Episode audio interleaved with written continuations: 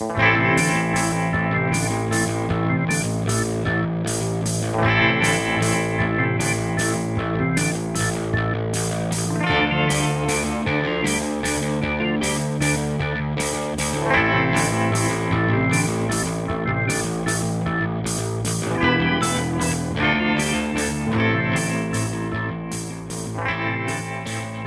everybody. Welcome to episode three of Input Output. As always, I'm here with my friend Vince, and we're going to talk about music tonight. Uh, Vince, um, to uh, to badly paraphrase the film War Games, would you like to play a game? uh, I don't know what um, what uh, uh, what's his name? Savage, right? Is that War Games? No, Fred- Fred no, you're thinking Matthew. No, you're thinking Matthew Broderick. Oh, oh, okay. yep. All right. Which one is Fred Are you Savage confusing the? Wizard? Yeah, the there Wizard? You, there you go. Yep. yep. When I was a, a lad, I went to go see the Wizard in the theater because they were, I was promised scenes from Super Mario Brothers three yes, in that movie. I remember and it that. took till like the last five minutes to get it, and I was not pleased. a young a young Jenny Lewis, That's the co-star right. of that film. That's right. Wow.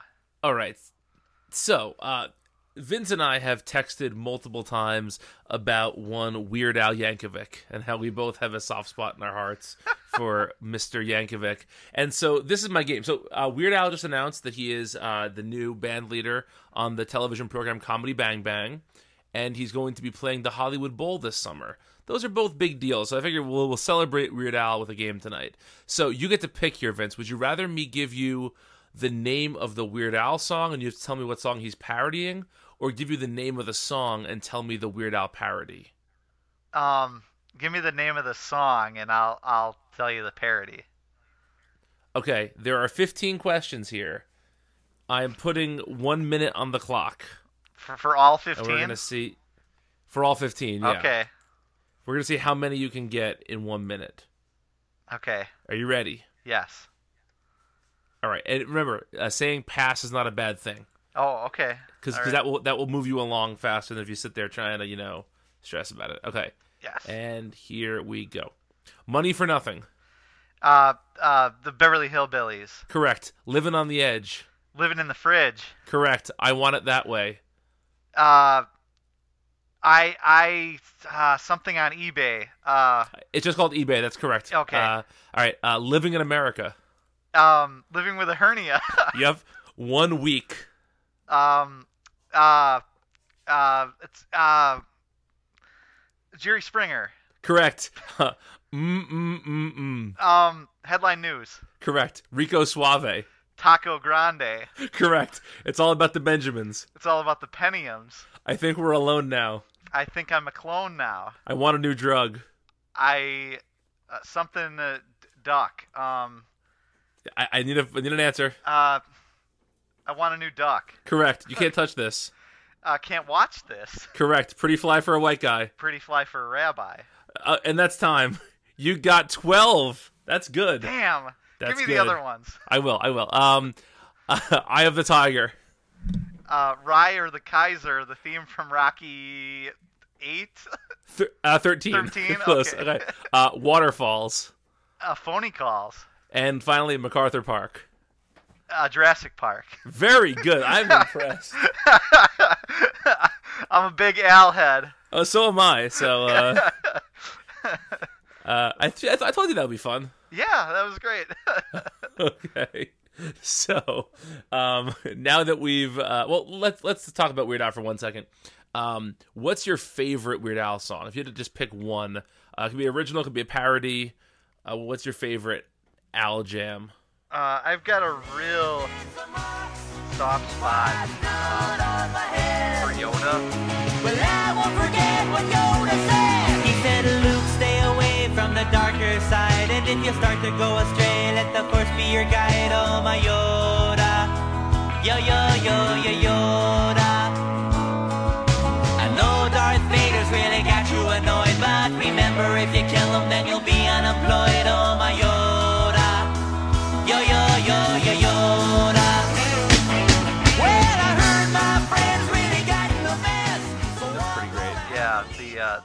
Kinks hmm parody. Um, yeah, like as a kid, I was such a Star Wars fan that like Yoda just spoke to me, Mhm. and I bet I knew Yoda before I knew the song Lola. You know, I think I think for a lot of us, we learned about pop culture through the lens of Weird Al. Like I would never have Yeah. heard "Living in America" probably if it wasn't for "Living with a Hernia" or Rocky Four. But you know, um, yeah, I, I agree. My favorite is actually not one of his parodies. It's a uh, it's it, you know it, it's a parody in the style of the Beach Boys. It's Trigger Happy. oh, What have yep, you got yep. to lose? We'll get all liquored up and shoot at anything that moves. Got a brand new semi-automatic weapon with a laser sight. Shoot to kill now, shoot to kill. Oh, I'm praying somebody tries to break in here tonight. Shoot to kill now, keep a magnum in my trunk. You better ask yourself that you feel lucky, punk, because I'm trigger happy, trigger happy every day. Trigger, trigger the best. Oh, he's great. Um, He's great. What's your favorite album?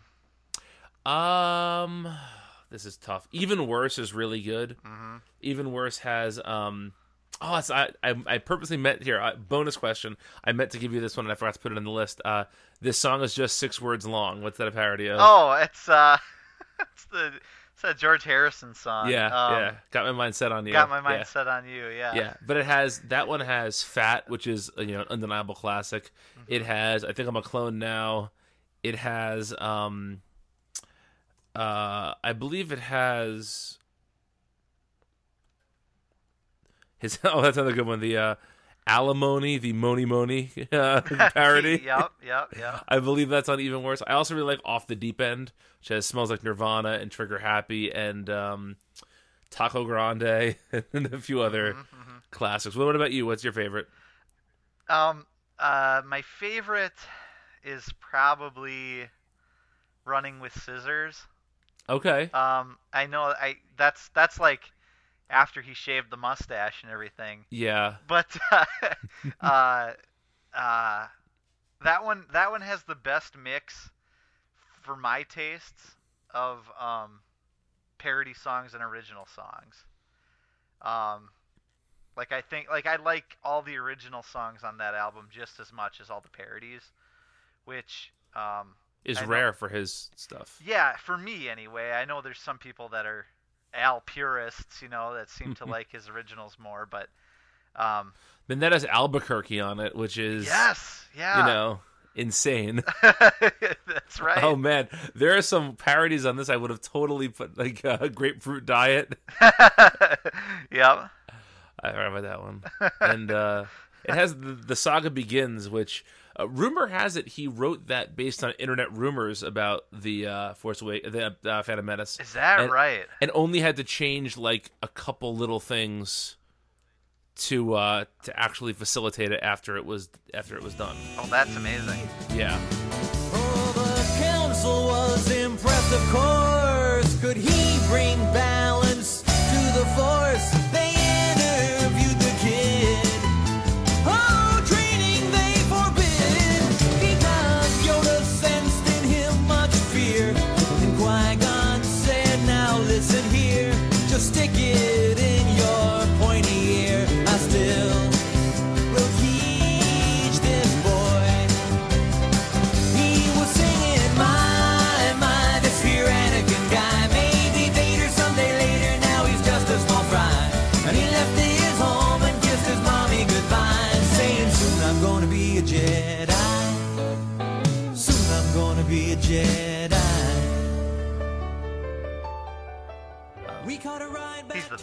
He is the best. Yeah.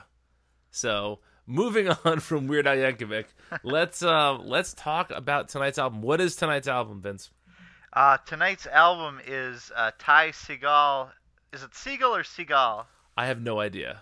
I always say Seagal, but we'll go with that for tonight. We'll go with Okay. Seagal. all right, like like Steven Seagal. Like Steven Seagal, right? Exactly. Yeah. um, emotional mugger. Now, are you? Were you? I mean, obviously, this isn't the first Ty record you've heard.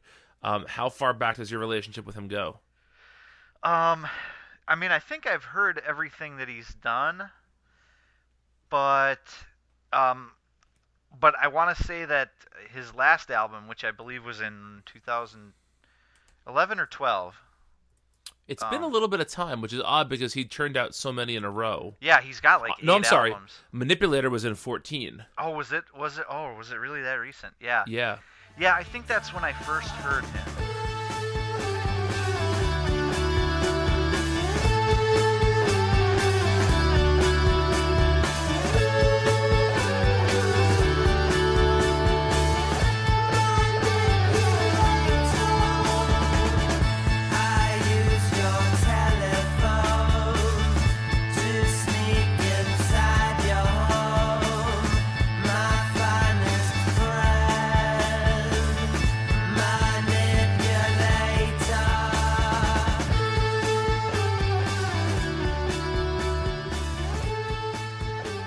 But then you know, since then I've gone back and, and listened to everything that he's done. I, I'm I'm really a big fan of his.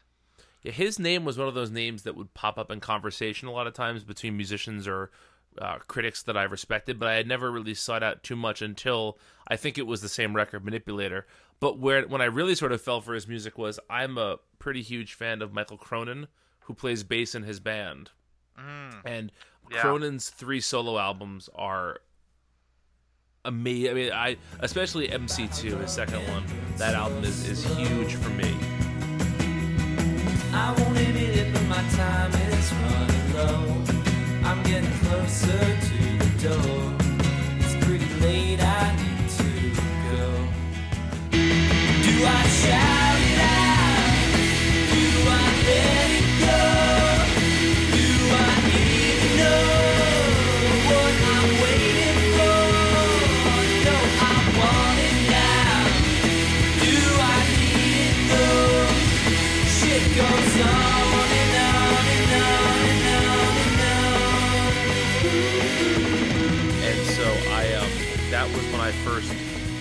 When I started to realize the connection there. Then I went back and gave Siegel uh, Seagal more of a more of a chance, I guess. Uh-huh. Um, how would you describe this music to somebody who's never really maybe heard of Ty? I feel like with with Eleanor Friedberger's music, it was pretty straightforward, and everybody knows Bowie. But you know, how would you sort of describe Segall to like you know your lady friend or you know a coworker who wants to hear about it? Yeah, um, that's a good question. I think um, the easiest the easiest thing to say is is um, like psychedelic garage rock is probably the those are probably words that get lumped in with him Yeah. quite a bit. Yeah. And I don't think that's wrong. Like I think that's a pretty apt description for what he does. Mhm. Um, another thing, another thing I like to say is like fr- like freak out music. Like when he does his guitar solos, it's like a psychedelic freak out. Yes. You know. Um, Yeah. So that that that's a good descriptor too for what he does. I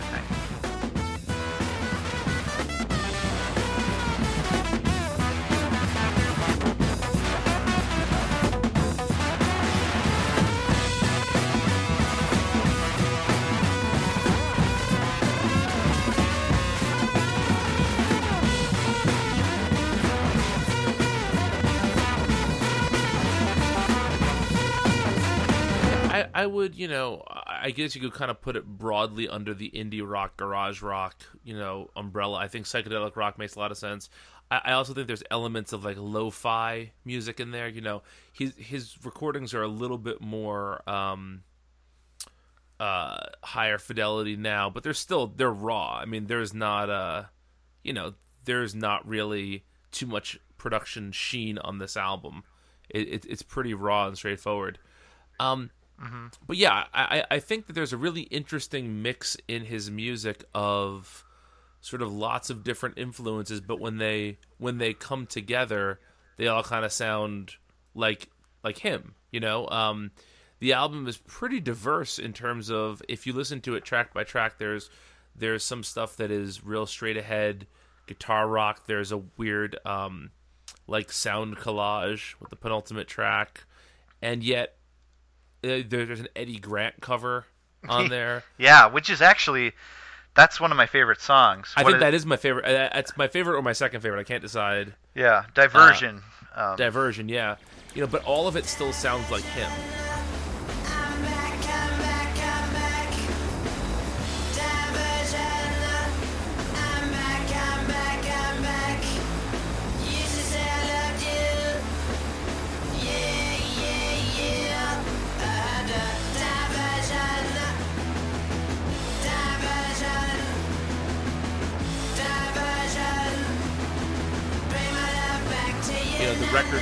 Record sounds diverse, but it doesn't sound uh, scatterbrained. If that makes sense. Yes, yeah, yeah. There's a um, there's there's some there's some thematic through lines that uh, Mm-hmm. that go through it uh, lyrically, you know, as well as sonically.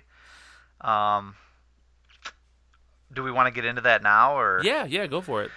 so something that is like like really obvious in all in you know most of these songs I think is this idea of like candy or cheap he uses the he uses candy a lot as a metaphor almost every song. almost in every song Yeah. yeah yeah um uh oh, and and and a lot of imagery about like you know west coast uh cheap thrills just like your classic like hollywood excess or indulgence you know or like Mhm.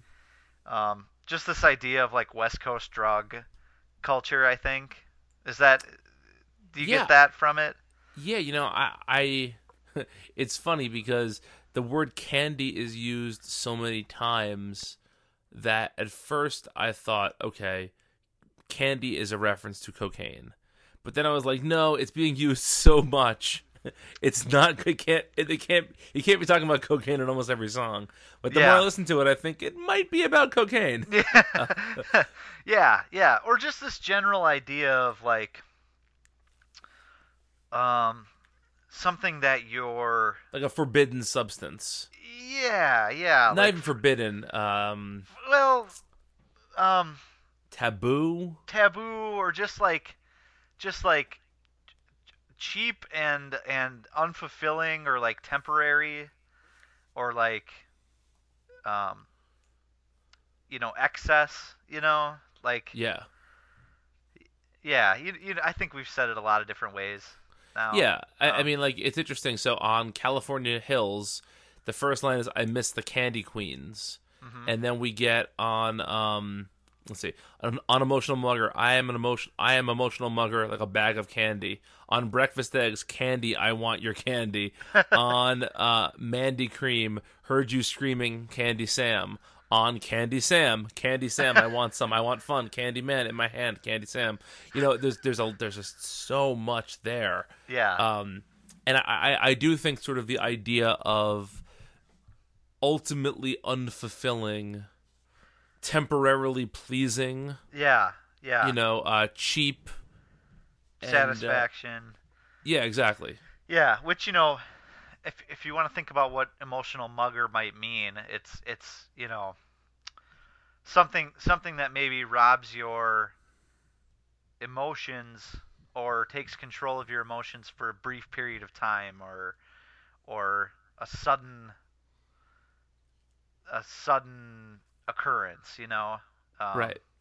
but that's yeah and that's that's pretty much a through line through this whole album and another thing that kind of is along those same lines um, that i've actually heard him talk about in regards to this album is the idea that we live in an instant gratification culture you know Right. hmm and how like every apparently he sent out uh, like a, v, a VHS tape to announce the Yeah, said- album. Send it to Pitchfork, right? Yeah, yep, yep.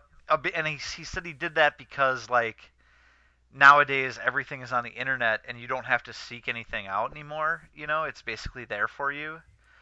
Which um, I'm of two minds on that. If we want to get like, if we want to get into the idea of of the internet age, which is something that that musicians uh, like to um, talk about a lot in their music, you know, and and most of them seem to have negative opinions of it, you know. I would Yeah. say. Yeah, let's let's get into that. Yeah. For one, I think they make a lot of good points about instant gratification and whether we appreciate things or whether we look at art the same way because everything's available on the internet, you know. Um, at the same time, I find it really corny sometimes when uh, when another musician shows up in the year 2015 or 2016 and goes, uh, "Gee, you know, I think the internet might be bad, you guys." you know what I mean? Yeah. Um, and thankfully on this album, it's not so overt. Like Yeah. he talked about that a lot in the uh, lead up to the album's release, but nothing on here is is um, is uh, as overt as say like Damon Albarn's Everyday Robots. You know, Right, where like yes. they're telling you like, oh, Yeah. you're a robot because you use your cell phone. You know. Um, uh, I mean, I, I'm of two minds about the whole thing too. You know, part of me feels like, and and we briefly touched on this uh, a couple weeks ago when we were talking about the idea of having so much music at our fingertips now. You know, like um, we were talking about the Eleanor Friedberger record and saying that you know whether it would make our top thirty or not, and how we just listen to so much more music today that it's hard to to know what's going to be what's going to stick with you. You know, and I think in some ways it is kind of a bummer that artists put just as much time and effort into making an album today, but you know maybe we're only hearing it one time right. instead of hearing it the 15 times we'd have heard it ahead of time. Or like I remember even uh, being in high school or middle school when you know a new band a band's new album would come out and one of my friends would buy it, but not all of us would buy it, and so we'd all go to Jeff's house to listen to the new Pearl Jam album or whatever, and just that experience of sitting around and listening to something because it wasn't so it, there wasn't that instant access to it. And uh, you know I, I wonder sometimes uh, you know what sort of music I'd be into if I was born in 2002 instead of 1982 you know uh, what my experience music would be like would I even have the same value of music would it just seem like this thing that's always been free or very very cheap or or would I value it in the same way I really don't know the answer to that Yeah. Yeah, that's uh, and and and I I can't say that I do either. Um, but I will say this, and I've been thinking about this a lot since I started listening to this album. Um, when I was when I there were thing there are things that I've seen when I was younger, like Christmas specials of old TV shows, or like even commercials. Like there are commercials that I remember from my youth and no matter what I search, like I can't find them uh-huh today, and nobody will ever have that problem again. You know, like yeah like we've reached a point where you can see any commercial that you ever want, you know, and that's a really dumb example to use, but no it's a perfect example to use. Yeah, like my my thing i've talked about this a few times with some friends. When i was in middle school i was obsessed with aerosmith. Okay, that was like the band that first really spoke to me.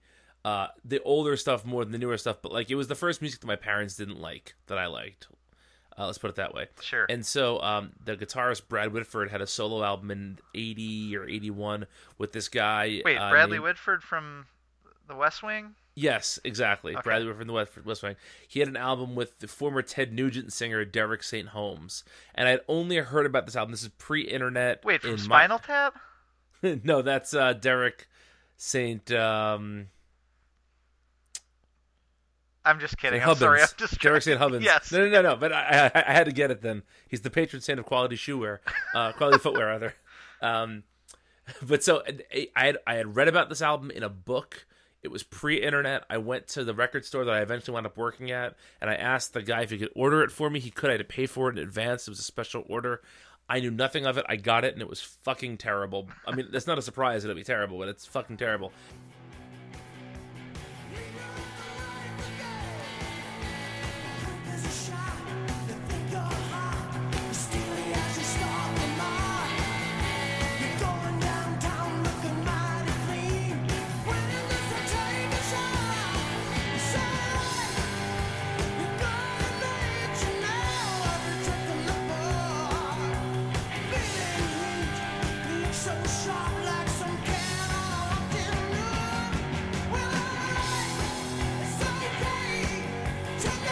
And um, like that never happens now. Yeah. Now, oh, if, if you totally hear about right. an album, you go on either YouTube will have it if it's out of print, or Apple Music or Spotify, or even just go to iTunes and sample the songs and say, "Oh, I don't want to hear this anymore." You know, I, I paid like fifteen American dollars sight unseen for an album that I've never listened to again. Mm-hmm. You know, that's just that's that's an experience that is not a good thing. But then again, I feel like when you did have that album, you'd seek out that experience you'd really work for. When it was satisfying, it felt like it was a part of you. Yeah. Yeah, that's a really great way of putting it. And actually that makes me see that side better. Okay. Um so I I yeah. Yeah, that makes perfect sense to me. I just wonder I don't think I would ever trade the ability to have anything that I wanted or needed at my fingertips for having stuff be rarer, you know? I'm Like- glad I, I'm glad my life straddled both eras. Yeah, that's a that's a really good way of. I I guess I kind of feel like that too. Although, um, it's I mean, there's five different five years difference between us, Mhm. so a lot of what I remember is is more available. Whereas I think even that five years probably puts a lot of what you remember from being a kid Yeah. um, a little further away. Um, And I also think that you had the benefit of having an older brother who Yeah. probably introduced you to stuff. I I had an older cousin who I, I'm still close with, who um, you know, who introduced me to some stuff, but it, it wasn't necessarily cool stuff. You know, yeah. He he loved Def Leppard. Let's put it that way. Oh, great. Yeah. Yeah. Uh, so anyway, you know, but I, it's interesting. I, this album to me sounds a lot like somebody who did spend time digging through crates in record stores or hearing, you know, local bands. It sounds to me very much like somebody who listened to a lot of different types of music and then synthesized it into something that is that is very much their own. Oh yeah, totally, totally. Um, and yet sounds like it could be of any era, if you Yeah. ask me. You know, Yeah. like, like it definitely sounds like probably a lot like what he may have listened to when he was younger. You know, Mm-hmm. and yet nobody else is making music quite like it right now. I mean, I guess here, here's the thing what I that I think about like so so-called like psych rock um, garage rock type stuff Mm-hmm. is that a lot of it can easily sound God, this is such an awful like it can it can sound like lazy or tossed off. Not lazy, but like easy or more mindless. I, I don't know how to put it, but like um you know, they're they're obviously not being as precise from like a production standpoint Mm-hmm. as a lot of musicians are. But I don't think that's the case for for Ty. Like I I'm really impressed with the way his albums are produced. Like in addition to just his like guitar virtuosity, you know. Yeah, and I, I think it's you know there's a difference between something sounding something sounding tossed off because they want to capture the spontaneity of the moment and not overwork it, or sounding tossed off because their equipment is poor or whatever. I think his albums sound exactly how he wants them to sound. Yeah. And if if that happens to be less uh, pristine than others, I think that's totally intentional, yeah. and that's good. Yeah, for sure. This album sounds really good loud. Yes, it I does. don't I don't know if you, yeah. it's um I have a uh I just set up a surround sound system in my basement and everything and I've hooked my um turntable up to it and and I actually really want to I listen to this on Apple Music, but I I really want to get the vinyl and spin it on that and turn it way up. um, so let's talk about some more of our favorite songs from the album. yeah, sure. Uh, I really like uh, California Hills, Californian Hills, the second song on the album. hmm It's it's the first time on the album where you hear him kind of um, like you contort his voice in a bit, Yeah. he sings the line "Sound the Dionysus bell," and he kind of he puts this nasal kind of inflection in his voice. But it's like it's a really cool little uh little like affectation he throws on his voice.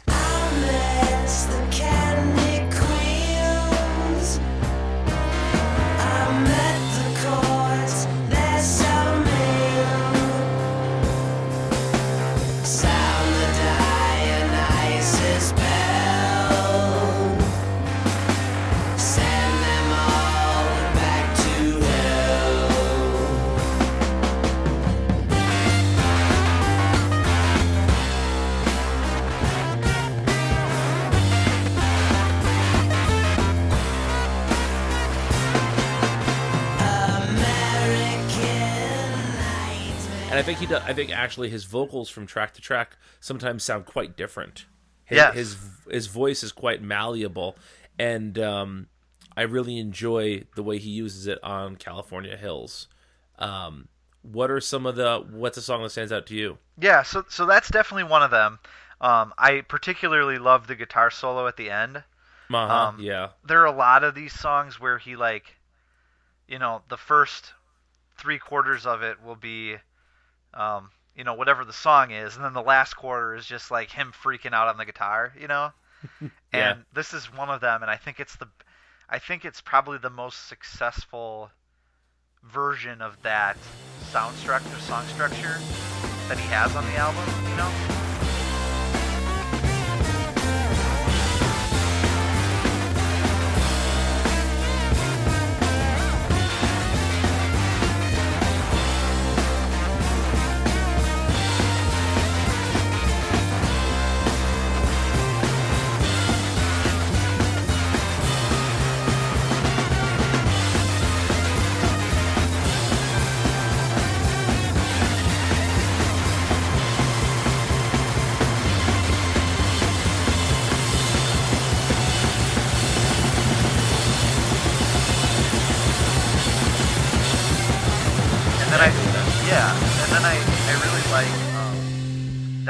As we already talked about, the uh, the Eddy Grant song. Um, I think it's the catchy. It's simultaneously one of the heaviest songs on the album. Like the beginning is really heavy, yeah. and then yet it's one of the catchiest. Like you can get that song stuck in your head. Oh, it's been in my head for about a week now. Sure, yeah, yeah, because there's Yeah. like the the na na na parts, and you know, it's it's it's, and then again, there's this like big, crunchy guitar solo freak out at the end. Um, that I For just, those that don't know, Eddy Grant is the uh, the, the guy behind Electric Avenue. Oh no! Oh no! Oh no! We gonna rock down to Electric Avenue, and then we'll take it higher. Oh, we gonna rock down to Electric Avenue,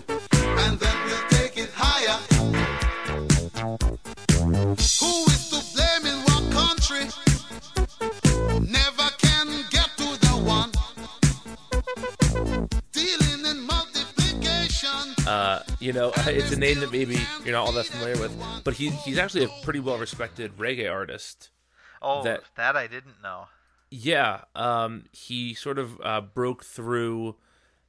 I, want to say with Electric Avenue, in like you know that was sort of after he had already had this career as a relatively well respected musician, and he's still out there playing to this day. Um, but yeah, he uh, it's interesting.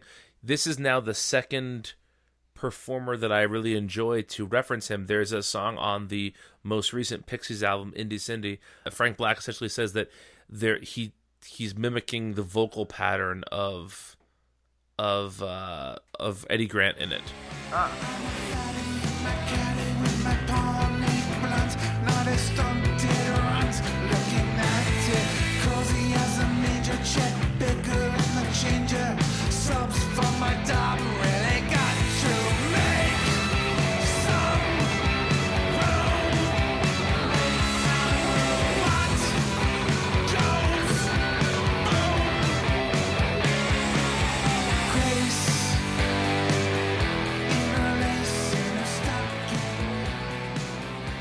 And so that's uh, you know, You re- you really can't tell unless I heard him in an interview kind of sing the line and then sing an Eddy Grant line. It's like, oh, okay, now I understand how that fits. But it's it's really it's kind of a weird connection. So it's odd that two musicians in 2015, 2016 are referencing Eddy Grant.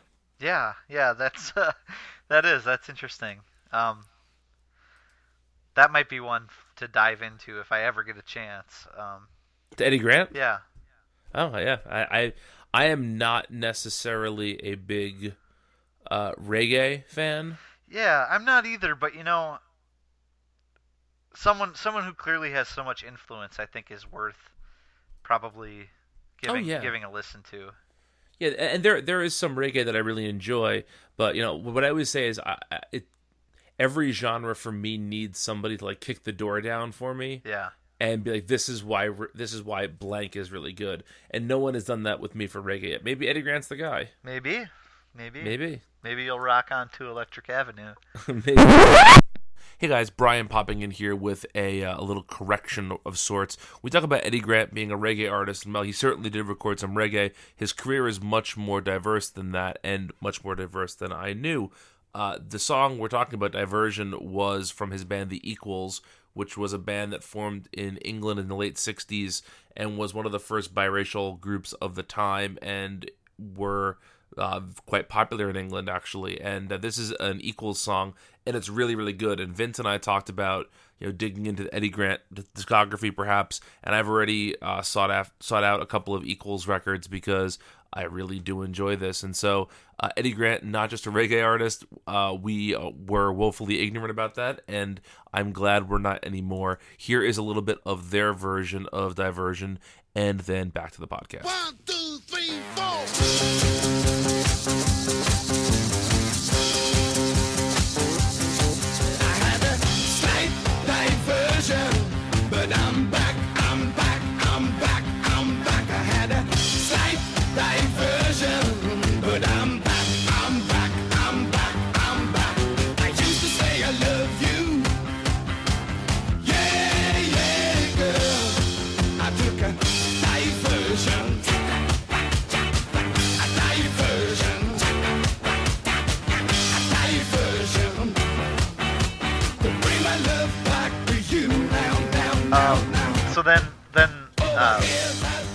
Song I wanted to mention was actually the opener, "Squealer." Mhm. Um, because I'm pretty sure he plays a theremin on it. Is that what He he's? might. Is that what he's doing near the end?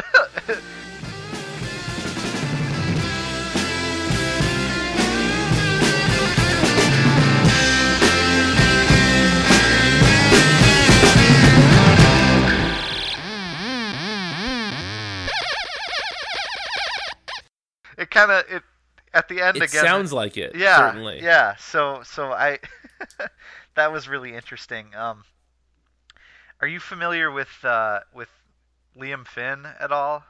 Yes. Yeah.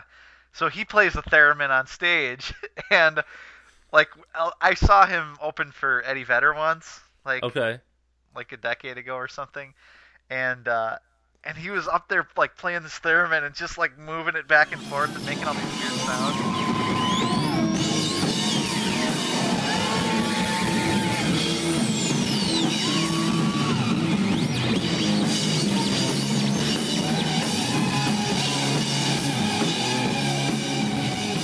and I was like, "What the? Like, what are you a wizard?"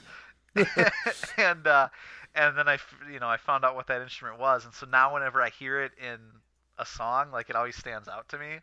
Like in Um, Good Vibrations. Yeah, right. Yep, yep, exactly.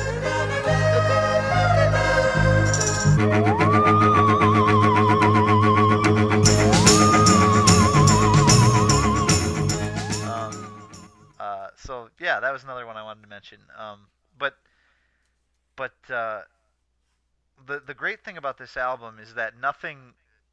I don't think any songs really stand out too much from any other ones. Like I think there's a really consistent sound on this album, and it's only 38 minutes long, so it's like a relatively brisk Yeah. listen. it's like a perfect length of an album for me. It is, yeah, and it's like, like, be- between 10 and th- between 9 and 13 songs and like 32 and 42 minutes. That's like that's my sweet spot. yeah, Um yeah, I mean the only song I think that really stands out is the penultimate track W U O T W S, which is like the the sound collage. Uh, which is you know little bits of songs kind of fading in and out and some feedback and things. Which you know I understand why it's there. It I, I could do without that song personally. It'd be 35 minutes at that point in the album.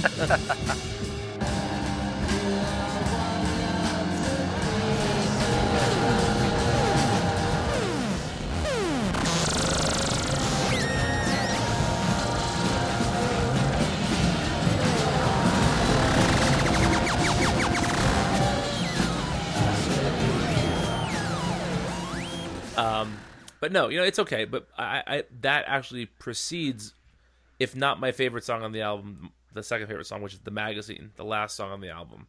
Um, yeah, I really like the keyboards on that song. I think it's it's one of the darker sounding songs on the album.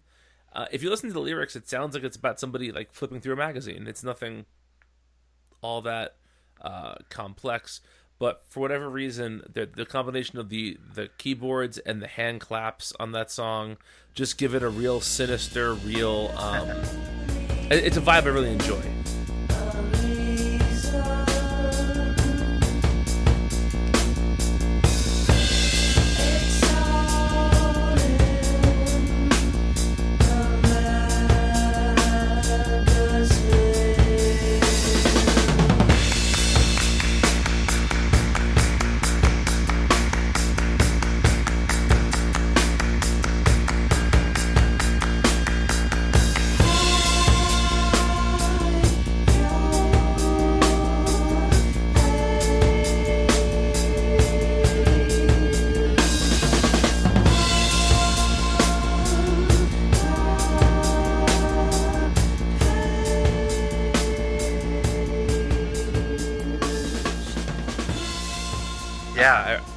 Like that song quite a bit.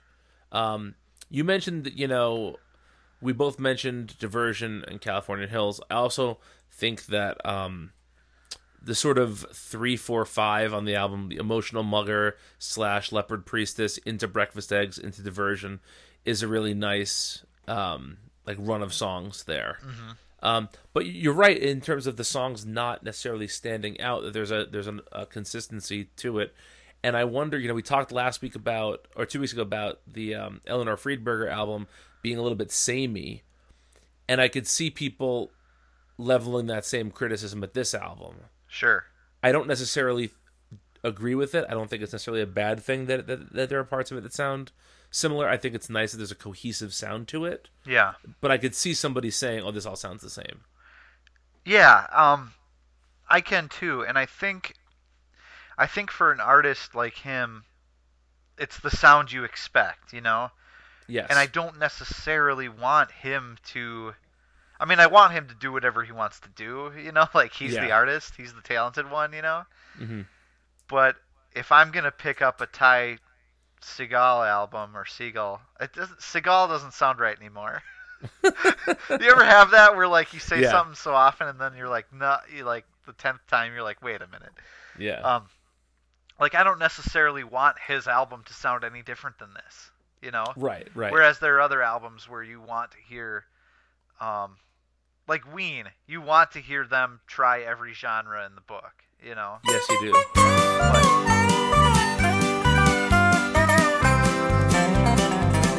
like a Japanese cowboy or a brother on skates, like a blizzard in Georgia or a train running late. I call out your name, girl, in the heat of the night, and nobody answers, cause something ain't right. Breakfast at Shawnee's at two ninety nine. Save me some money. But with him, not necessarily. And so I, I really appreciate the cohesion on all of his albums, really. Um, it's interesting that we're talking about this because there was a band when I was in college. I went to college in Pittsburgh. There was a band called the Clarks that was a Pittsburgh band that had a little bit of regional success, and everybody loved the Clarks, and I hated the Clarks. Um, and not just because I was like you know some shitty college radio kid who was who thought he was better than everybody else. It just it didn't appeal to me, and I used to always say that all their songs sounded the same, and all of them put me to sleep.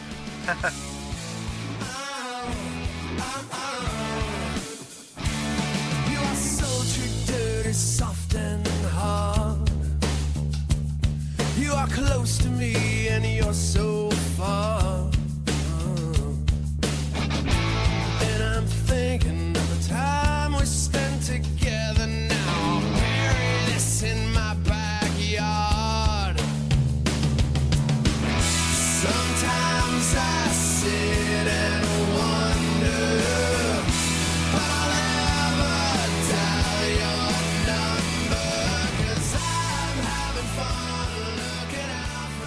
and I feel like this stuff. It, first of all, I don't think it all sounds the same. I think it just takes a more discerning ear sometimes to tell the difference in these songs. You know, it's not like it's the same melody at all. There's a lot of different sounds in this music. There's just a consistency of production and sort of these sonic through lines that go through it. Um, but I think that with all these songs, they're all just so well crafted and so well put together that that the the the same Z argument doesn't really stick with me. Sure. Yeah, and I, yeah, I would agree with that. Yeah. Yeah. Um, we have a little treat for uh, the listeners now. Uh, there's a, an emotional mugger hotline you can call, and I recorded the call so we could put it on here. So here, folks, enjoy the uh, the emotional mugger hotline. You've reached the emotional mugger hotline.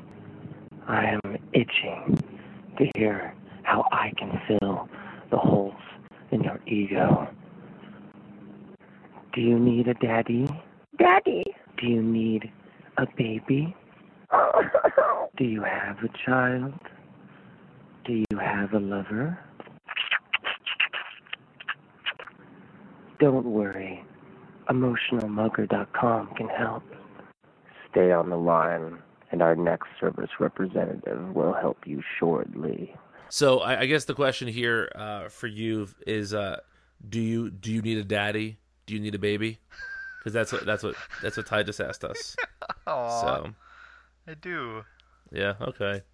Um, anything else you want to say about the album before we uh, close up shop? Um, no, I don't think so. I think we I think we did a great job um covering it. Um, to pat to pat us on on the back, you know. Um, uh, I'm interested in hearing what you've picked and why for the second half here. Okay, I'm not gonna say what I was going to pick. Oh, I had something I was I was almost surely locked into uh, about a week ago, and then I was doing some reading about this album. And one of the things I, I do is I write reviews for a website called The Waster, and I had reviewed Emotional Mugger. And so what I do after I submit a review, but never before, is I then read what other people are saying about it. So I, I read a review of this over at uh, Tiny Mixtapes, which is a website I don't uh, frequent all that often, but uh, and they compared it. They said that this is cocaine music, and that funkadelic is cocaine music. I, funkadelic is acid music, and that's what I that's what I took umbrage with. But I do think that there's a really interesting sonic comparison between this album and my favorite funkadelic album, Maggot Brain. And so we're gonna be listening to Funkadelic's 1973 classic Maggot Brain for next week. One, Uh, do, you- wonderful. do you have any experience with Funkadelic? I, I've listened to I've listened to that album once or twice. Okay, Sure. It's I, I really really enjoy it, and um, I'm sorry, I love I it. said 73. It's 71, 1971. The album Oh. came out. Okay. Um, yeah, it's uh, it's very different than this, uh, but I think that there is sort of a sonic similarity to it. Back in a minute.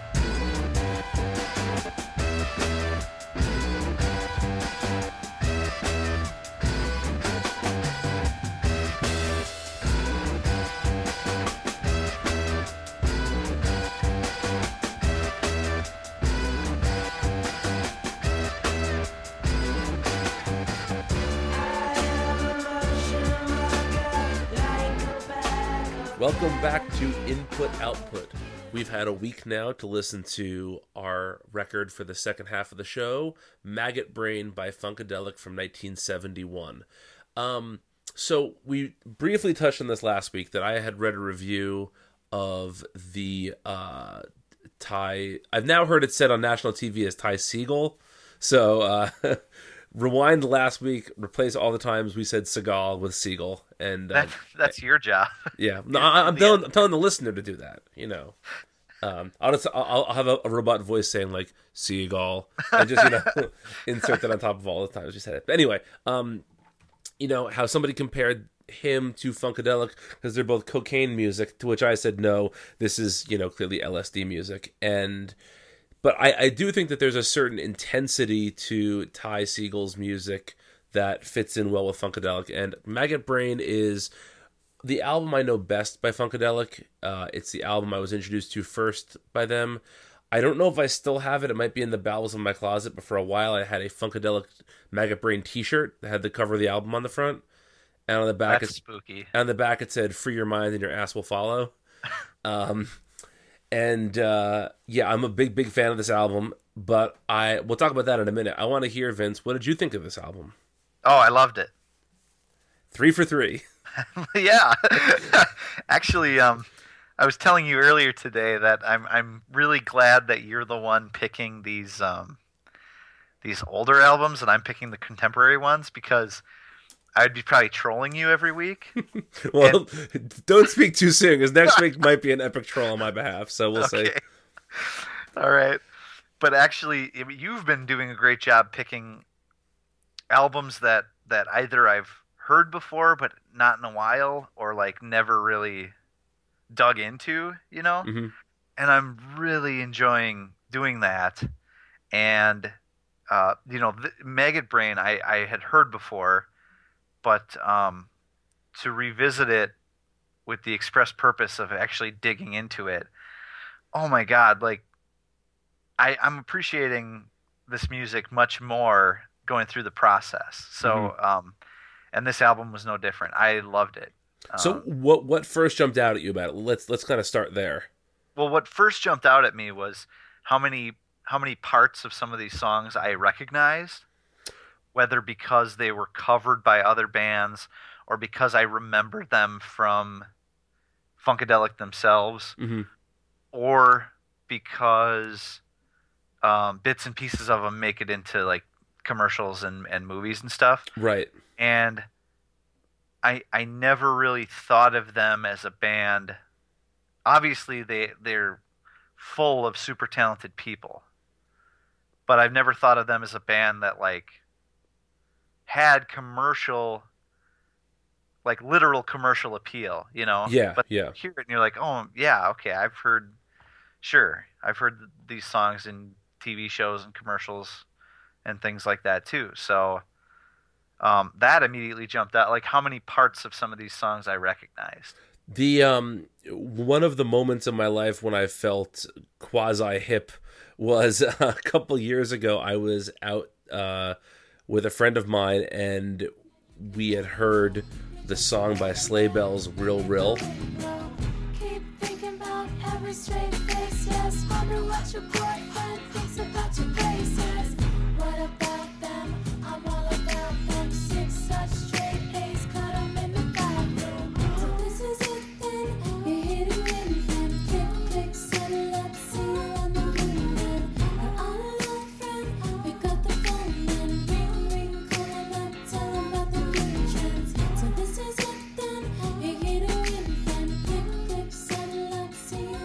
yeah and Yep. that I was like, "Oh shit, that's sampling." Uh, Can you get to that by Funkadelic? And he was like, "How the fuck do you know that?" and I was like, "I love that. It's from one of my favorite albums." And uh, and I feel like a lot of people know "Rill Rill," but probably don't know where that sample comes from.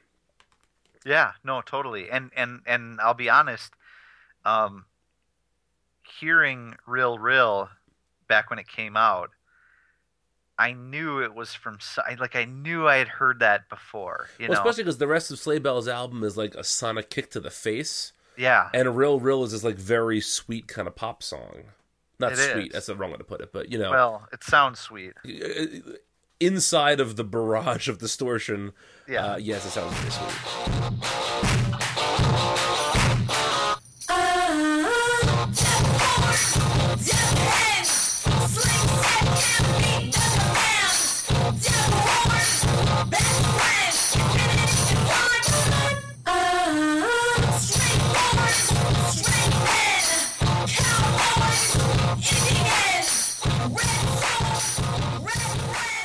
But like like I just knew that was from somewhere. And then when I heard the opening to this when I listened to it again, I was like, "Oh my god, there it is." You know, Mm-hmm. there- like I immediately knew.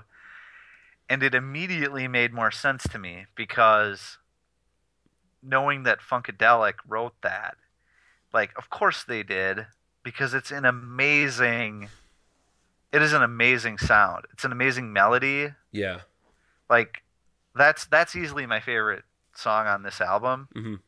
um, just because i think that that that particular sound is, is incredible like it came it came from an alien planet or something like well, that's like their whole pleasing. thing. Yeah. yeah but it's ple- you know it's pleasing like a lot of their stuff sounds like it comes from another world and and not that it's not that it's not good or um, skillful or sounds interesting but it's not immediate like some of their stuff can be abrasive in parts you Yes, know yeah. intentionally so. Yes, and this is not at all abrasive. This song. yeah no this that song is like so smooth. Oh my god. I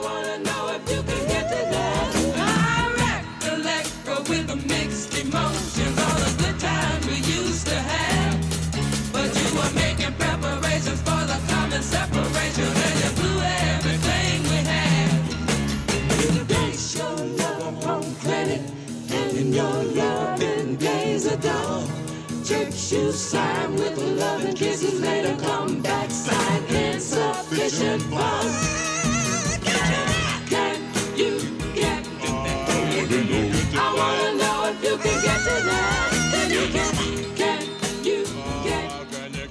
There's uh, just a couple of years ago. I'm trying to figure out which album it's on now. Um, it was covered by Mavis Staples on one of her Jeff Tweedy produced solo records. Uh, the album One True Vine, and uh, you know she does a very very nice job with it too. Well, I once had a life, or rather, life had me. I was the one among the many, or at least I seemed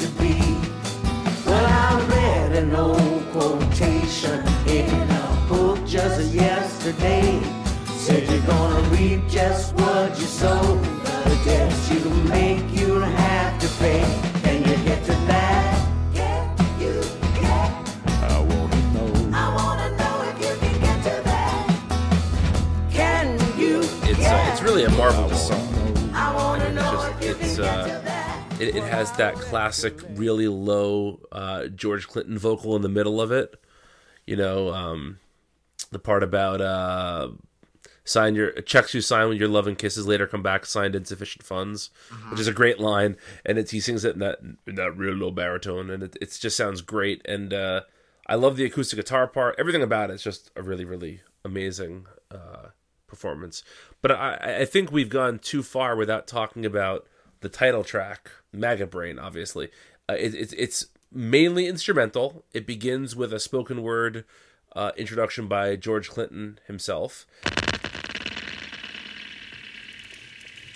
Mother Earth is pregnant for the third time, for y'all have knocked her up. I have tasted the maggots in the mind of the universe. I was not offended, for I knew I had to rise above it all or drown in my own shit. And then it goes into this extended guitar solo by Eddie Hazel. And the instruct the the, the long uh, rumored dis, uh, instruction was that he should play like his mother. He just found that his mother died, uh-huh and I mean it's one of the most emotional guitar solos I can I can remember.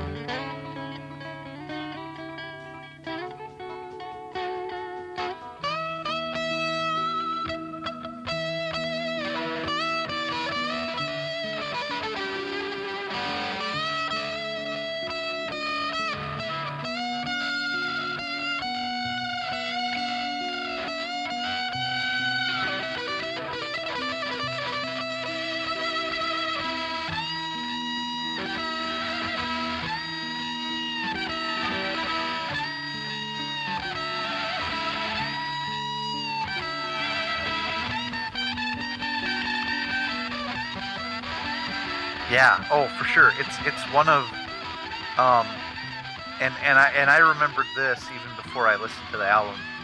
Um, uh, I I think that's one of the most iconic guitar solos ever. Yeah. I mean,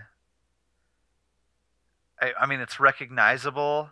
It's got emotion. You know, like a guitar solo can be cool, but like, how many times has a solo that's really well known and popular, like, actually had like melancholy emotion to it? You know, and it's Um, like 10 minutes long and yet it's eminently listenable.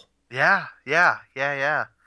Totally. Um you almost you almost don't need any of the words or anything that they they add to it. Actually, I think there is a version cuz I think the version I listened to didn't have that intro.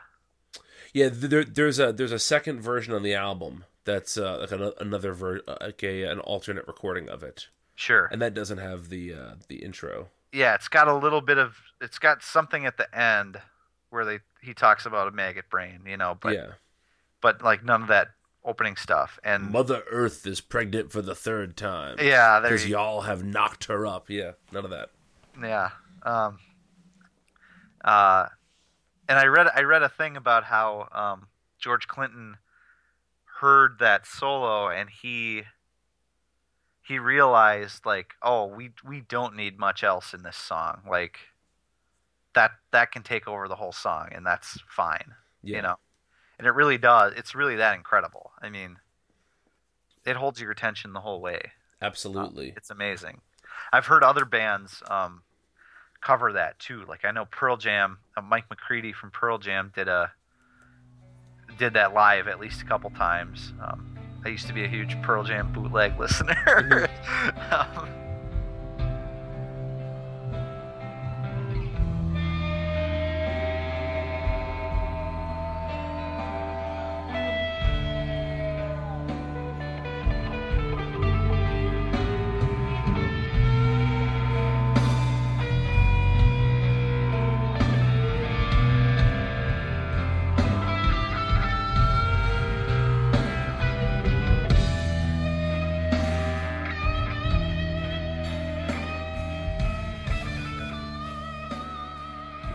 actually the, one of the first ways I found this album was on uh, Mike Watt's first solo album, Ball-Hog or Tugboat, which I'm sure we'll listen to one day.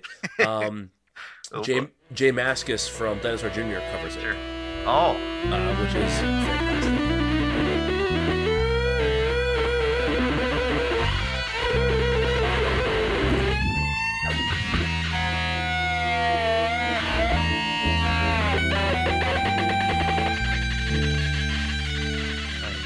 And then there's a uh, a Ween song called "A Tear for Eddie," named after Eddie Hazel, a guitar player from uh, Funkadelic, who had passed away at that point.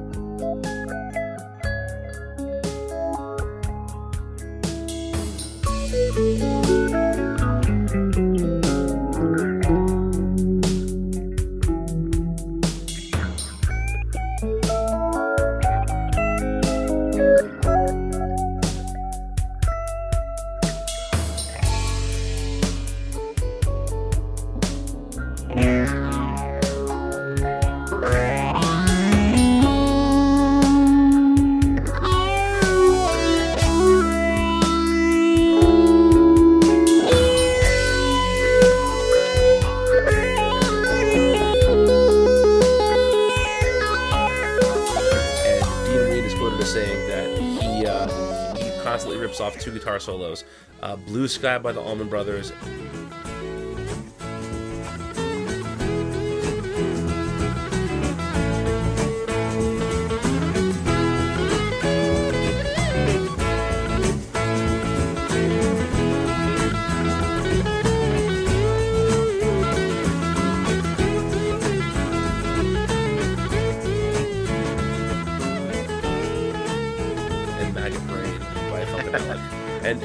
Really hear a lot of that Eddie Hazel style in Dean Ween's playing. And Dean Ween is an incredible guitar player, so I definitely hear the influence there. Um, it's kind of a weird way to start an album, though. It is, but you know what? It's. I I said "Can You Get to That" is my favorite song on the album. I think "Maggot Brain" is the best song. Like I Mhm. think, I think right away they put their best song up front. They realized how strong that guitar solo was, Uh, and they just did it. You know, like Yeah. these guys are so like musically keen. It's amazing. Like they make all sorts of weird choices on this album, and they're all the right ones. Yeah. You know. Yeah, I mean, thinking about it, you know, hey, we're gonna start with a ten-minute nearly instrumental guitar solo, and you know, it's like what? But it totally works. And then, can you get to that? Is as far left as you can get from Maggot Brain, and it just mm-hmm. it, that one-two punch is one of the best one-two punches I can think of. Yeah, I agree.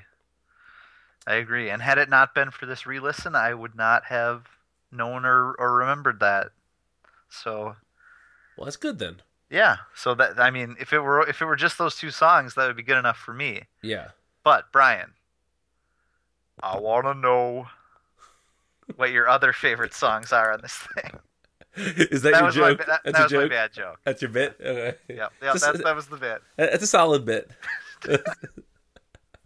um, I actually think that the album progresses and almost in like the perfect order of my favorite song starting it off and then getting lower and lower. Uh, and that's not to insult the songs at the end of the record. It's just it begins with to me four nearly perfect songs. Uh, Hit it and quit it. The third song is this like beautiful little funk groove that um, really, really works for me.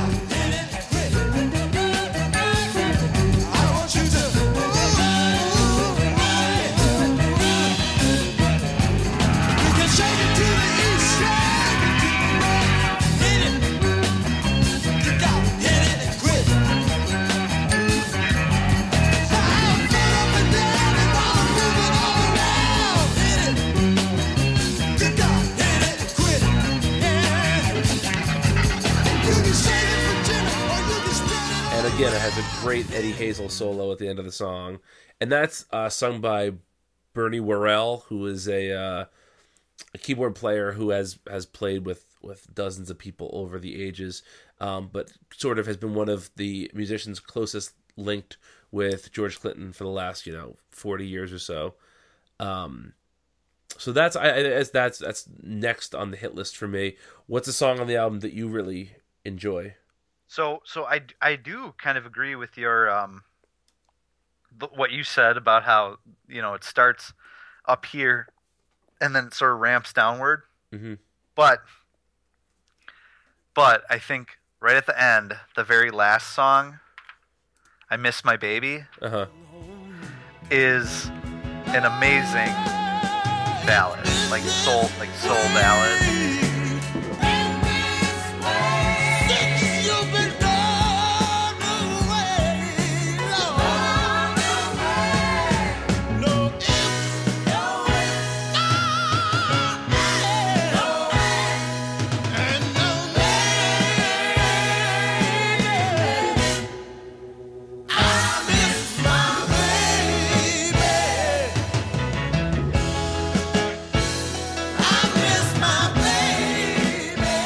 And that wasn't even originally on the album, No, no, it wasn't. but Um, it, it totally works. You're right. Those, those last two songs weren't right. Yeah, yeah, Um.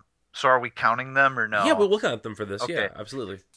And isn't that sung by Garry Shider of United Soul, or is Yes, it that is. a Yeah, it is. Version of okay, I wasn't sure, but oh man, his I mean he kills it.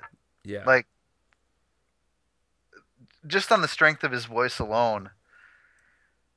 I mean, what a song! Like just so soulful and I love it. So so that like yeah, this album definitely peaks at the at the beginning and then and then right away at the end or finally at the end um with a lot of good stuff in between. But I would say that that's my you know, if Can You Get to That and Maggot Brain are my favorites, that would probably come in third. Um although it's a little less experimental compared to everything else. No, but it, it it still absolutely works. Yeah. Um, yeah. The original album is only uh seven tracks long, but the first track was over 10 minutes and the last track was over 9 minutes so it, Sure. it, it's still a pretty proper lp length um you know even with only seven sa- seven songs um but the, the last song on, on side one is uh you and your folks me and my folks and you know it's a song i had i had heard you know, many times listened to the album, but I'd never really dug into it before. And doing some research on it, it's uh, the song's refrain is taken from a uh, like an old. Uh, I'm I'm not using this term disparagingly. This is what it's called, like a, a Negro folk rhyme, and. Um,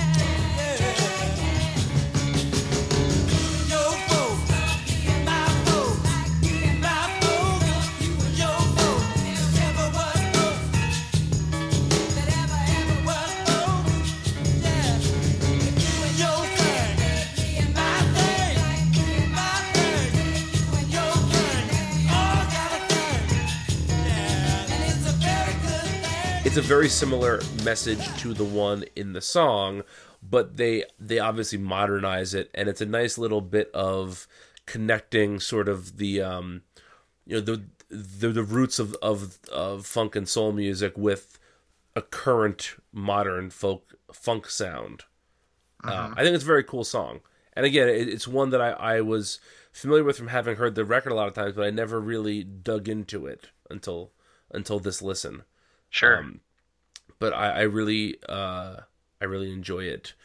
Um, let's kind of get to one of the bigger themes of of the conversation surrounding Funkadelic and, and Parliament. And I guess we should also say that George Clinton was the founder of a band called the Parliaments.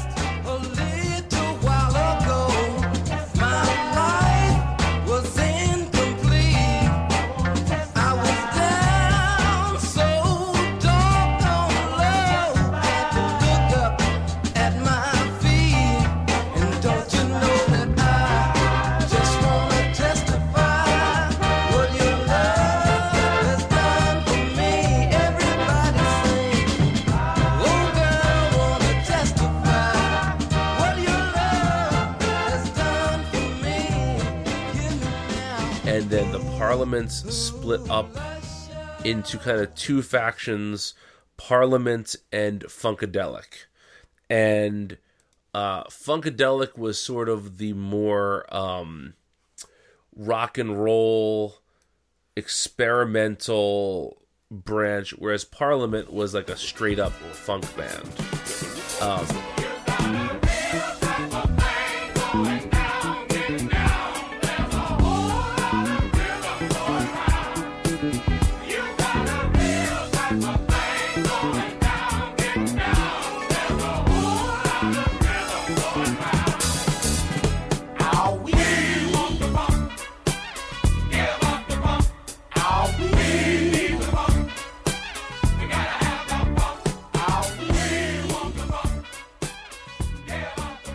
and so this is uh this you know when they get psychedelic they're not they're we're not using that term just metaphorically you know there was a lot of lsd going on a, a lot of drugs going on at this time um does the album sound particularly druggy to you Oh yeah. yeah. Sometimes overtly. Um, absolutely yeah you got Super Stupid, which is essentially about fucking up while buying drugs. right yeah um, um, which is it's kind of a funny song, but also um, it's it's probably very real. You know, I mean,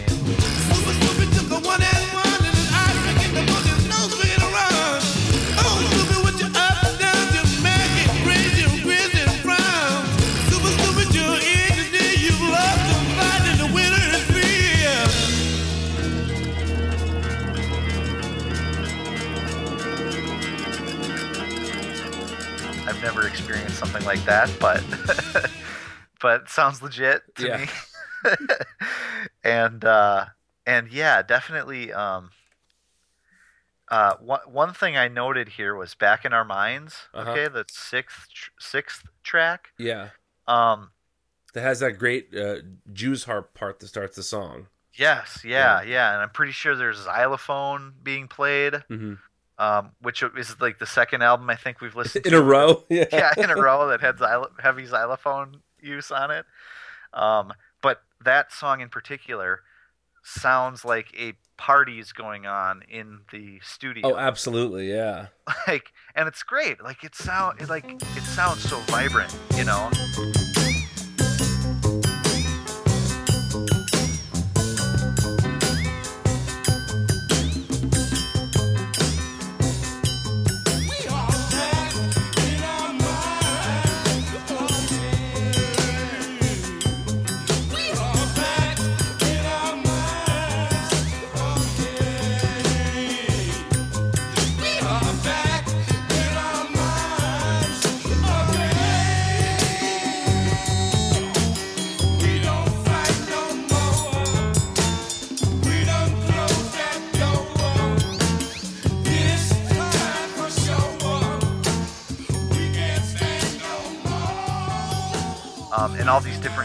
Joining in at different times, um, just giving this really like positive vibe, you know, but like also one where you can imagine like everybody is high and tapping into something. Yeah. like you know, know knowing what you know, you, you totally see it or hear it. Of you know? course, yeah. Um, and then and then Wars of Armageddon is like, which is the the next track, and I think the original last track. Yes. Uh, that's like ten minutes long. Maybe I don't know what the hell I'm talking about, but to me that song almost sounds like somebody somebody uh uh went into a bad trip at that point Yeah. you know like like the trip It the trip certainly went bad. emulates that. Mhm. yeah yeah yeah Kind of Um, those sounds coming in from all over the place, like the air. There's some airport code in there, and there's uh, you know, there's just sounds like protest chants yeah, and a bunch Yeah. of just like blood curdling screams at one point. Yep, yep. The laugh track, I believe, gets played a couple times. Yeah.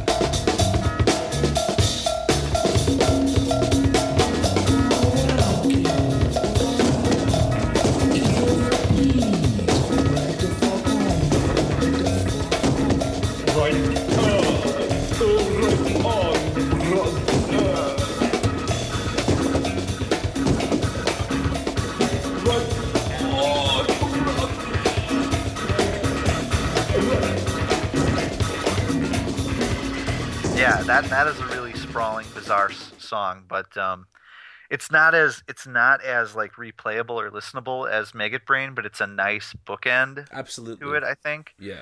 Um, and also, I I totally agree with two of its messages here, which are um, uh, power to the pussy, Mhm. which yeah, totally thumbs up. Yep. And then and then pussy to the people, yeah. Which is also another thumbs up. So I Yeah. agree with both of those. you can't argue at those positions. No. You really can't. Nope. So so you know they got me. the song may sound like an, an awesome, beautiful train wreck, but I totally buy in. um, before we get too far away from super stupid, I, I just I don't know if you saw this on the Wikipedia page or not. What group, what band from like the early aughts? Audioslave. Oh fuck, you knew it already. I was gonna No, say. and I knew I knew that from listening to way too much audio slave. Did you really? yes. Yep. Yep. In fact, I was going to mention that. I've got it in my notes here. So.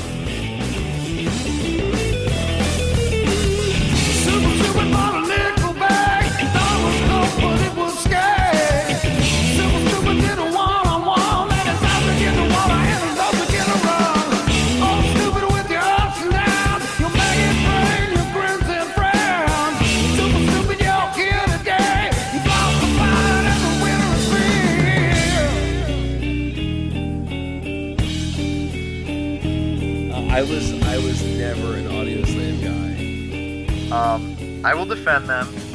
I will defend. I will even defend their last album, which nobody likes. Oh, okay. We might have to have a. Um, if we're gonna have a Clash versus Smiths episode someday, Uh huh. we might have to have a, a Audioslave versus some bad band that you like. Oh, which band can I choose? There's so many. All right, hang on. Uh, uh, okay, you're gonna pick Audioslave. I want to find. Okay, I got mine. I well, you got to pick an Audioslave album to defend. Um, whatever that last one was. I don't remember the name of it, but uh, whatever their last one was. Okay, I'm gonna defend the album by Talk Show. Do you know who Talk Show is? I've heard of them, but I don't think I could tell you like any of their songs. or It's three quarters of Stone Temple Pilots with a different singer. Oh, sure. Yeah, yeah, yeah. She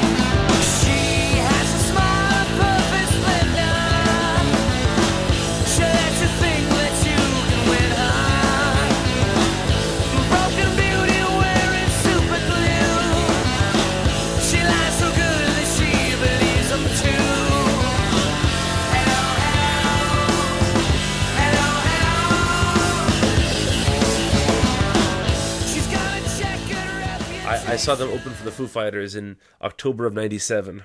Awesome. And uh, Dean DeLeo came out in between their set and the Foo Fighters set to give us the score of the Yankees game, was they were in the playoffs at that point. Oh, that's nice. It was kind of a cool. Thing. It was like I, I'm I'm not a Yankee fan, but it was kind of cool being in the room and he's walked out and been like you know Yankees are up two one whatever it was and the place just exploding. It was you know it was like a nice little moment. Um, but yeah, maybe we'll maybe we'll have to do that Audioslave V talk show, Audioslave very talk show.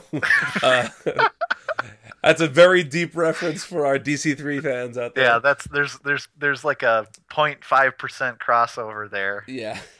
for people to get that joke. Yeah.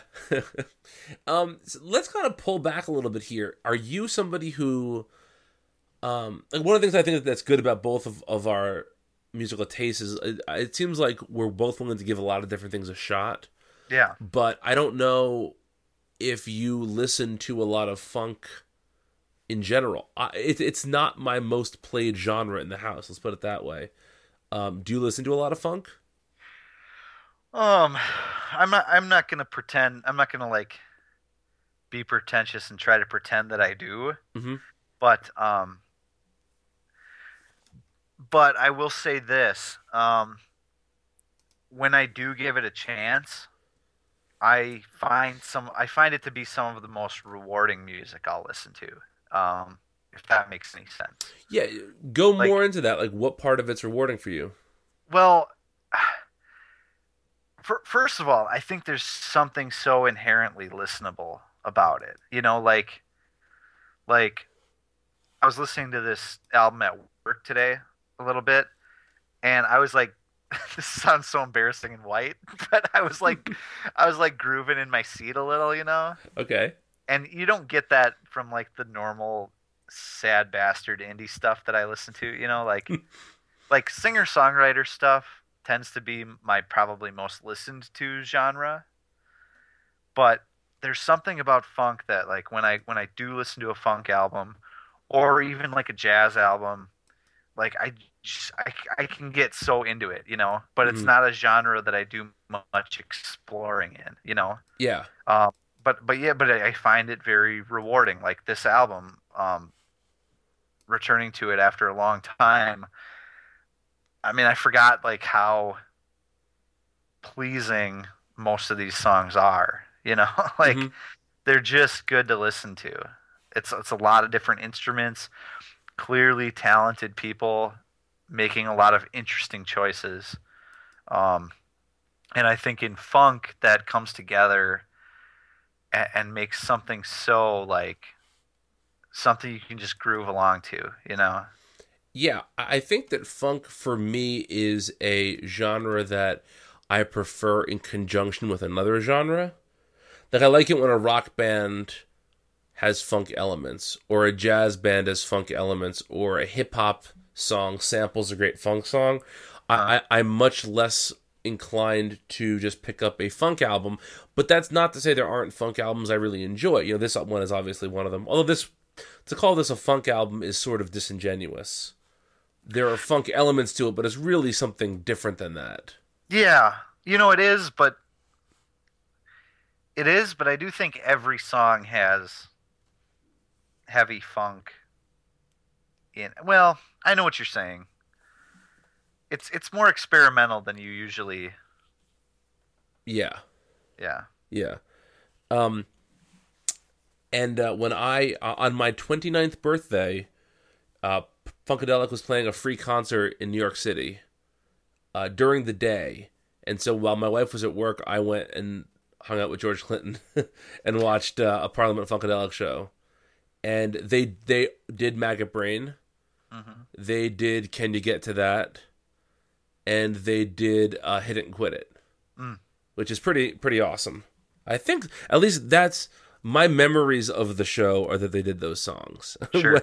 Whether or not they did it, I'm I'm actually going to see if I can find the set list here. Um, uh, but yeah, I um, the band is like comically large on stage. Sure. You know, um, They make Arcade Fire look like a, a, a duo. yeah, exactly. And they had um like guys with like in cost like in these giant costumes uh like giant heads passing around a blunt like the size of a bicycle Mm. um just like you know there's a lot of like weird imagery but again like you know the, the fucking band used to come out with a spaceship on stage Sure. you know uh so it's it's not the most it's not the craziest thing you've ever you've ever seen because they've done so much crazier but it was um it was really interesting because it's also one of those things where, like I, I don't know how many um like hip hop shows you've been to when it's it's a, it's a group with a large entourage but it, it felt like they uh like half the people on stage were doing nothing at any given time Sure. Oh yeah. Yeah. um and that's very much how it felt uh you know when i was uh when i was there but it was also a lot of fun and i, I went by myself which is you know I, I usually don't mind going to concerts by myself but i feel like when um it was like my birthday and it's a band that like you kind of want to dance to and i couldn't dance to it yeah. uh you know You'd have been that guy. yeah, and there was a guy there who looks who looked a lot like my father-in-law, like just just, just like freaking the fuck out to the music, and uh, I didn't want to be that guy, you know. So, No. Yeah. uh, any other notes you want to talk about with the record? Um, no, I think we covered. Uh, I think we covered pretty much everything I wanted to cover. Um, one thing I did that we didn't mention that I do have written down here is um, so there there is obviously a lot of drug influence on this album, Mhm. but there's still a lot of um, not that, not that these two things are like necessarily clashing in any way, but um, there there is a lot of that good like late 60s early 70s sense of like social responsibility on the album too Absolutely. you know um, which produced a lot of really great music during that time period and it's really um it's really positive i mean aside from, from wars of armageddon which i'm not sure whether that's positive or negative you know Mhm.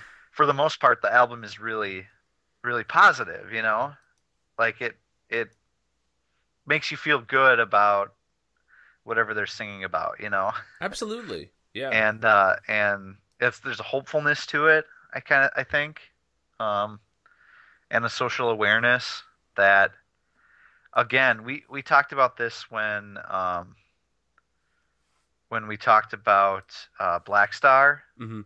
the um the Talib Kweli and Mos Def album Mhm. um but uh, some of these songs contain things that like you might as well cue them up again for today you know um i mean do you agree? Like oh, absolutely. like if you think about you and your folks me and my folks that can mean a lot of things you know? But considering that they're pulling from like old folk rhymes or, or poems or whatever um, much the same way that black star did um, by the way uh, you know there's a definite like racial slash class equality message there you know and without getting too political like i can't believe we're still having those discussions in Right. Yeah. 2016 you know and you listen to this and you're like oh my god this is the same stuff that we're dealing with today Yeah. Forty-five years ago. 45 years ago like this same thing applies and and and good on funkadelic for making such good music out of it um uh, so yeah i just wanted to mention that Yeah. I um you know, I have dabbled in other parts of Funkadelic's catalog, but there's it's one of those bands I feel like where there's just so much out there that you kind of need like that that guidepost to get you there. And so this was the album that I was drawn to for a number of reasons, and it's an album I listened to, you know, a hundred times, but I've never really delved into more of their stuff. So hopefully, um, this will inspire me to go and check out at least the albums directly surrounding it. As you would think, if I like this one, there's a good chance I'm gonna like one of the other ones in the same general ballpark. Mm-hmm.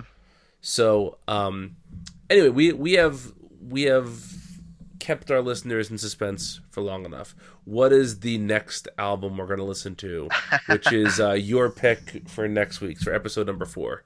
Yes, yes. So, um, so it's going to be the uh, the first official Pitchfork thirty out of ten grade that's ever been given out. Um, we are going to listen to Kanye West's "The Life of Pablo." You say they never saw this coming, well, you're not alone. Million dollar renovations to a happy home. My ex said she gave me the best years of her life. I saw a recent picture of her, I guess she was right. I wake up, access to the damages. Checking media takeout. Pictures of me drunk walking out with a bitch. But it's blurry enough to get the fake out. I wake up, all veggies, no eggs. I hit the gym, all chest, no legs. Yeah. Then I make myself a smoothie. Yeah. Then me and wifey make a movie. Chicago, St. Louis, St. Louis to Chicago. Underlay, underlay, EI, EI. Uh oh, you had me driving far enough to switch the time zone. You was the best of all time at the time, though. Yeah. You wasn't mine, though. But I still drove 30 hours. Yeah, yeah, I still drove 30 hours to you. Yeah. I'm uh, I'm I excited to remember dig into rapping for this. Jay and Cam. I am too. Um, trying to get his flows off. how do you? Uh, I, we'll get into this more more next time. But Mhm. uh, how do you feel about about Kanye and his music in general, or or up to this point? Um, I'm very glad that Kanye West is out there because I feel like we'd have to invent him if he wasn't in, in, in a lot of ways. But no, I um, I was. When did the college dropout come out? Oh, that would have been. I think I was probably in high school yet. Two thousand. 2003, 2004, something like that. Yeah. Yeah, so I would have either been as a senior in college, or I think I was a senior in college when it came out, or maybe maybe just out of college. And um, I really enjoyed that. I really enjoyed his first three albums. I think for the same reasons a lot of people did. It was just it was it was like you know good fun commercial hip hop. And then the wheels came off, and that's when I really started to enjoy him musically. Uh, I, I like the chances he takes, and I think he's a pretty uh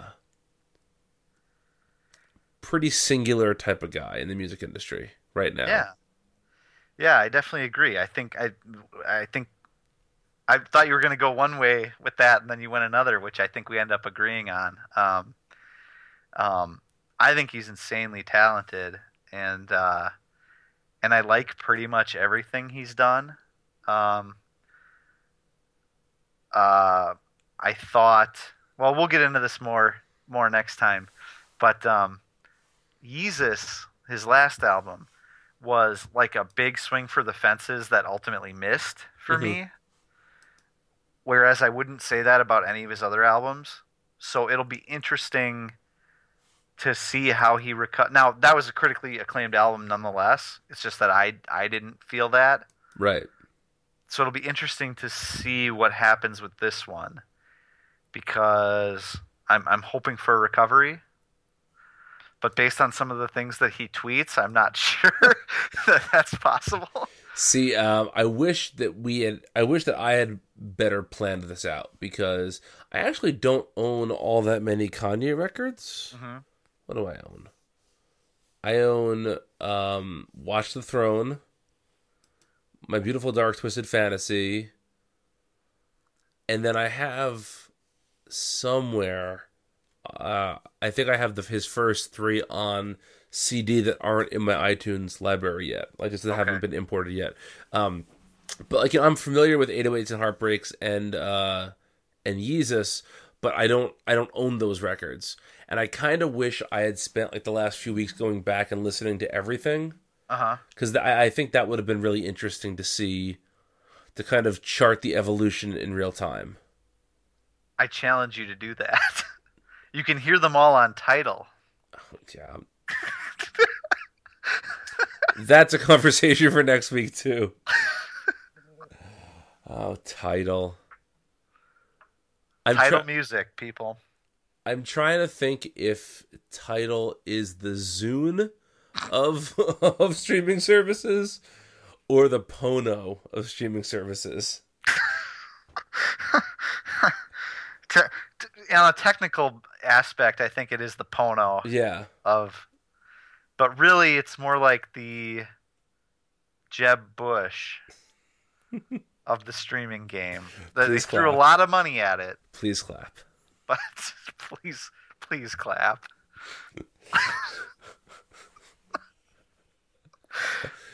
You saw what Trump did yesterday with his website, right?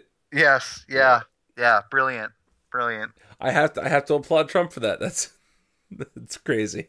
Hey, he, hey, he is the best high school bully that there's ever been. I will agree with that. Oh Yeah. man, Yeah, the absolute best.